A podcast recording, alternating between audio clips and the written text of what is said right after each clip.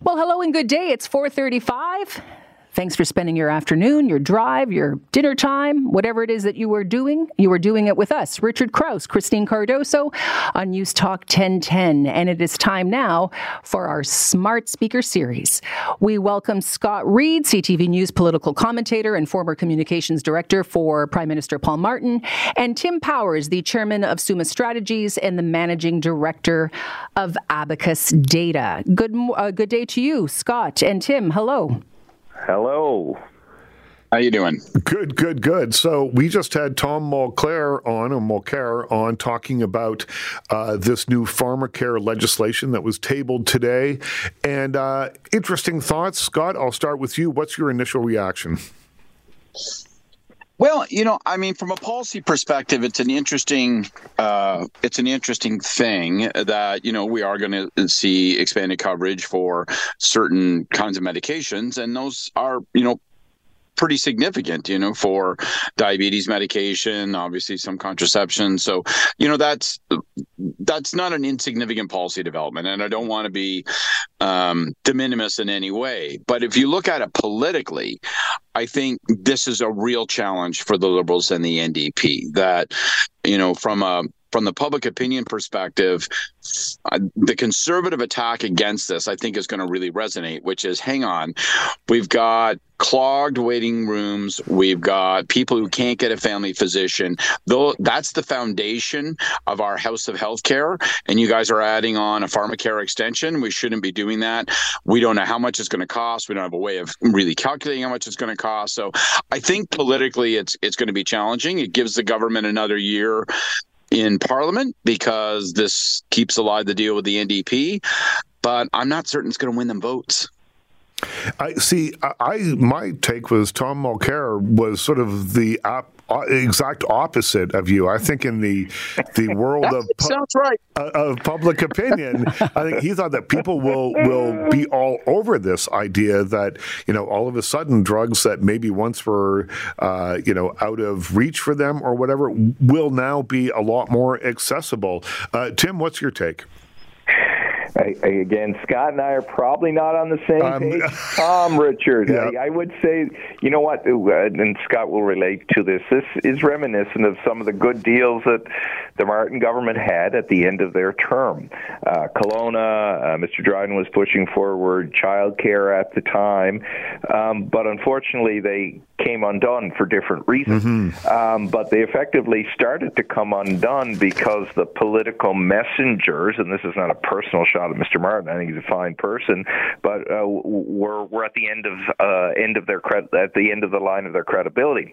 And if Mr. Trudeau was going to sell this now, knowing where he sits in public polls, it may be the best policy in the world, but it's going to be hard for people to celebrate it or accept it given the messenger. And you're seeing that already from some of the premiers, not just the predictable ones who, like Quebec and. Alberta, mm-hmm. are going to say, stay away from all of this. They're saying what Scott was saying. Well, you know what? We got emergency rooms with issues. We're short doctors and nurses. Um, you know, I, I welcome Mr. Singh's enthusiasm but the practicality and the credibility of the messengers right now may make this thing really difficult to be what it could be a good program. I guess that's the ultimate message to Canadians then is your free drugs aren't coming that soon. There's just not enough money and I there's certainly not enough money in Canada's military, at least according to uh, defense insiders who are sounding the alarms on the state of the Canadian military. Uh, we were speaking earlier with Christian Leuprecht, uh, a national security authority with the Royal Military College. Scott Reid, I'll turn this to you. Should we be afraid uh, that Canada is not keeping up with new threats, according to those experts? Well, no, we shouldn't be afraid. I mean, there's uh, there are, and I'm going to be attacked for this because I'm going to sound like I'm being uh, risible about it, but like this is a steady stream of complaints from people that operate within the defense specter, uh, you know, sector and sphere, saying, "Look, we're not funding it enough. We're not funding it enough." This is not like this. Nothing new. This has been going on for decades and decades and decades. You know, uh, are we are we well positioned to deal with threats in the Arctic? Are we well positioned enough to deal with cyber threats that are increasingly coming? We probably need to do more on that. Um, but all those things are also in competition with massive hardware purchases, which, by the way, in terms of procurement, are brutal to engineer. Um, all those things are in competition with, you know, just paying more soldiers to, uh, you know, to, to, to for recruitment, uh, and then you know to make certain they're well equipped. So, you know, we spend about twenty six billion dollars a year on defense, like just proper, and there's lots of other spends and other agencies. And so the real question is, well, how much? And here's the awkward thing that all those people omit. When you ask Canadians how much, they say lots. Let's spend lots on defense. When you ask them, would you like to spend more on defense or more on mm-hmm. healthcare? They say healthcare. When you say, do you want to spend more on defense or do you want to spend more on education? Education, and on and on and on. It always ranks at the bottom of the list, and that's why conservative and liberal governments have not made it their number one spending priority because it isn't Canadians' number one spending priority. That was Scott Reid, CTV News political commentator and former communications director for Prime Minister Paul Martin.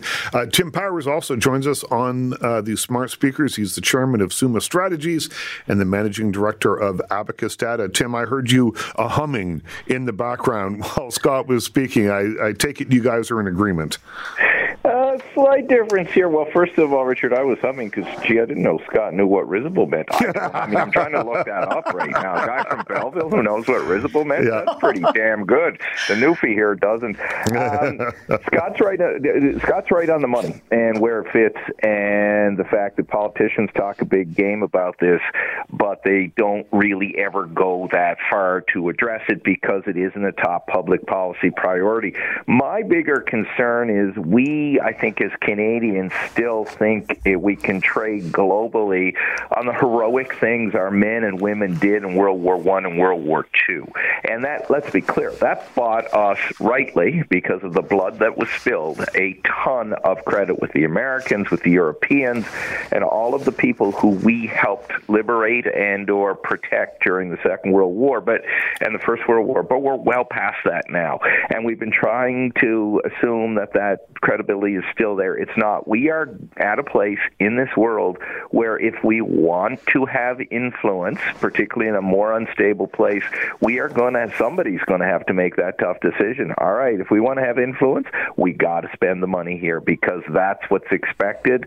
You know, when we're trying to get shells from, what is it, Czechoslovakia to help the Ukraine because mm-hmm. we don't have our own munitions factories. I mean, we haven't had munitions factories here in Canada, I don't think, since the Second World War. Nonetheless, we're not going to be able to use influence the way we once did unless we pony up and buy some stuff and do our job in terms of uh, missions around the world where we can help. Scott, in a minute, tell me what you think about this. So, it was revealed in a Vancouver court case that uh, the lawyer had used Chat GPT to prepare material submitted in the case, uh, and the material included citations to cases that didn't exist, uh, something her opponent in the case has called an AI hallucination. Uh, is this like an egregious broach of, of their duties, or is it the way of the future? You got one minute. Yeah, it's both. Uh, we're going to get more and more of this, but yeah, that's a bad lawyer. Uh, don't hire that lawyer.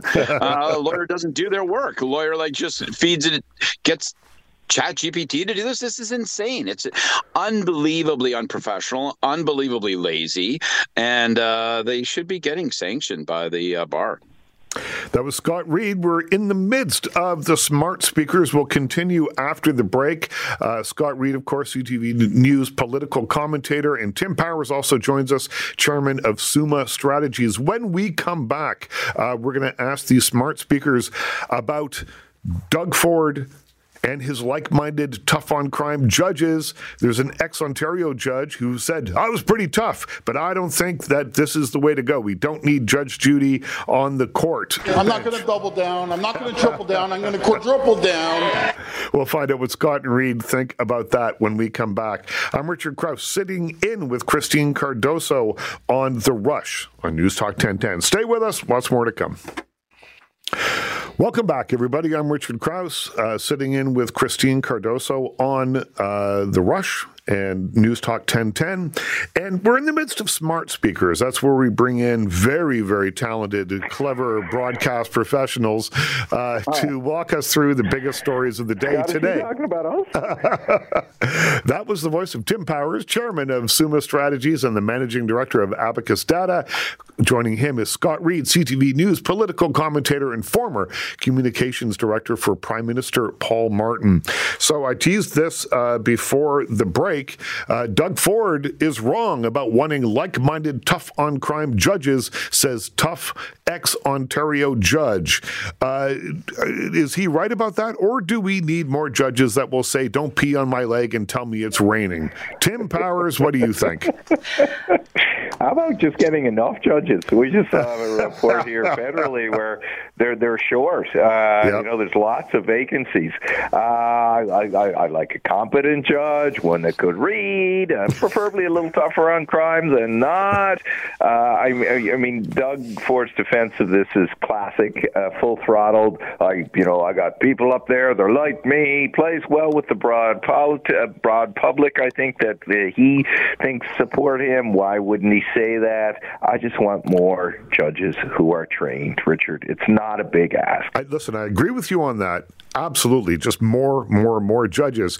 Uh, but, Scott, I think this is going to play really well with people who are tired about hearing that yeah. someone who's out on jail uh, or out on bail has committed another crime. I think this is going to play right into Doug Ford's hands.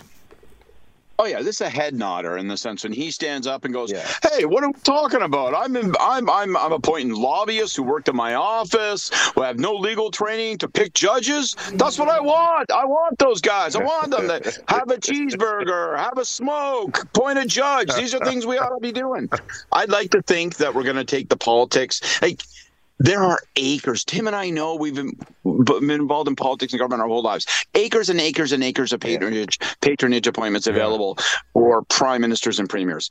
You know, just you got to go a little lighter when it comes to the judiciary. You really don't want to contaminate it with politics because you don't want to turn it into a big partisan, you know, circus where oh there are liberal judges and conservative judges. We get that garbage in the United States, so we don't want that here. The second thing I would say is this is like a week later, eh? This is hmm. hanging around the government, and I agree with you. If it's if it's about are you tough on crime, lots of heads nodding on the bar stool. On the other hand, if it continues to hang around as why is he appointing his cronies, his mm. pals? This is where Ford gets into trouble. Listen, I knew this guy when I was in high school. This guy worked for me at City Hall. Like those guys get red velvet glove treatment. That's that's where he gets into trouble. And this thing is hanging around, and it's going to be a headache for him. When when Doug Ford finally takes one in the throat, it will be because of a crony issue. You watch. Right, but the, yeah, absolutely. But this won't be a green belt. I mean, he thought he could bluff his way through that just by going affordable housing over and over and over again. And that is something that people care about. I think crime is a different thing. And I think it's more than just head nods on a bar stool. I think that it's head nods and doing a shot and banging on the bar stool in appreciation uh, of what Doug Ford is planning here. Well, well that sounds like Tim Powers behavior. Richard, as a former bouncer, is taking him outside and giving a couple of pops too. I mean, add, that's right. Add to the story here. Is the market value of becoming Canadian dropping? Canada is taking in more immigrants than it ever has, but new data suggesting that fewer and fewer of them are becoming citizens. Oh, Canada, what is going on? Uh, Tim Powers, let's start with you. What is your immediate reaction to that? Uh, yeah, I think it's a little convenient story, but I, I, I, but I don't think it's really that accurate. Um, look, uh, look at the numbers we talked about on this program a few weeks ago about the number of people that are still coming to Canada in in droves because uh, we've opened up immigration, which I think is a good thing. Uh, I can just give you the example of many of the Ukrainian people who have uh, mm-hmm. fled the Ukraine because of the Russian uh, Russia invade Russian invasion. Um, they are coming here because their families are here because they want to be here because they're looking for a better life. Yeah, we're maybe not as hip and as cool or as as together as we once were, but we're still of a hell of a lot better than a lot of other countries out there. So I I don't pay too much attention to this particular story. It has decreased, just for the record, from 75% in 1996 to just 46% in 2021. Does that have any impact what's on you, Scott Reid? So, Christina, what, what's decreased, though? I mean, the number is at up, up around hundreds of thousands more than it once was. Well, in terms of the proportion of permanent residents who acquired okay. their citizenship after they met the yeah. the the requirement. Uh, so, just to go back to the market value of becoming Canadian, Scott Reid, does that have any impact on you in terms of the fact that, yeah, this data is suggesting fewer of uh, uh, new immigrants are becoming Canadian citizens? Uh, no, it doesn't have any impact on me. I, I, I look. I, I did 23andMe. I'm 113% Scottish, you know, like, so I, every once in a while, whether I'm just chatting or whether I'm hosting, I think to myself, you know what? This is a topic that really I don't know enough about to smart on about it. But I my guess is that that proportion has more to do with um, privileges that used to be associated exclusively with citizenship, now being extended to um, uh, being extended to permanent residence, and so I think it probably has to do less with the market value decreasing as compared to um, you know the the barriers um, to uh, you know Oh, we've lost Scott Reid. To, to oh. resident. God, I can't speak. You there? Uh, Am I here? We're, we're, we're, you're, you're cutting in and out, which will make some people very happy, some people very sad. So let's see. Let's see how uh, Scott's uh, line holds up here. We might have to get him to uh, disconnect and, and try again. Uh, we're almost out of time, though. Let's talk a little bit uh, about leap year. I wanted to ask Scott about this because very early this morning he wished Superman a happy birthday. It's Superman's birthday today. And Scott, are you with us still? I think so. I okay. was drowning. I fell down a well. so, uh, Superman's birthday. Yes. You sounded excited about it on Twitter this morning. I'm pumped. February 29th, that's uh, the birthday of Kal-El, you know. Yep. Jor-El and Lara sent him off to uh, this beautiful, bright, uh, sunny earth of ours. Um, I don't get, you know, I'm reminded on February 29th of how stupid we are. We have a calendar that doesn't actually work. That it takes, you know, 324.25 days to or er, it, it doesn't. Why can't we have a calendar that's even, that stacks up? I don't understand. Ask the math, the math nerds and the space nerds. They have the answers. Yeah. I don't know. I just, I've, just, I all I know is I have an extra day I have to deal with, and I still didn't get anything done. Well, I think conformity is boring. didn't have this problem. They had this figured out, right? You guys got it all wrong. Look, change your birth certificates. I'm now just a teenager because I changed my birth certificate on February 29th. It's awesome. Well, there you go. Well, Tim Powers, thank you so much for ending this on a high note. Unlike uh, Scott Reid, who was trying to tell everyone that we're just just not smart enough to understand how to make the calendar work. That was Scott Reid, CTV News, political commentator and former communications director for Prime Minister Paul Martin. Tim Powers, chairman of Summa Strategies and the managing director of Abacus Data. Uh, thanks so much, guys. When we come back on the other side of the break, we're going to talk a little bit about the extra costs for the FIFA World Cup. We talked about it uh, yesterday at length and the day before, uh, but now Olivia Chow says, listen, I'm saddled with it. This is happening. We'll talk about that on the other side. You're listening to The Rush on News Talk 1010. I'm Richard Crouse. That's Christine Cardoso. Stay with us.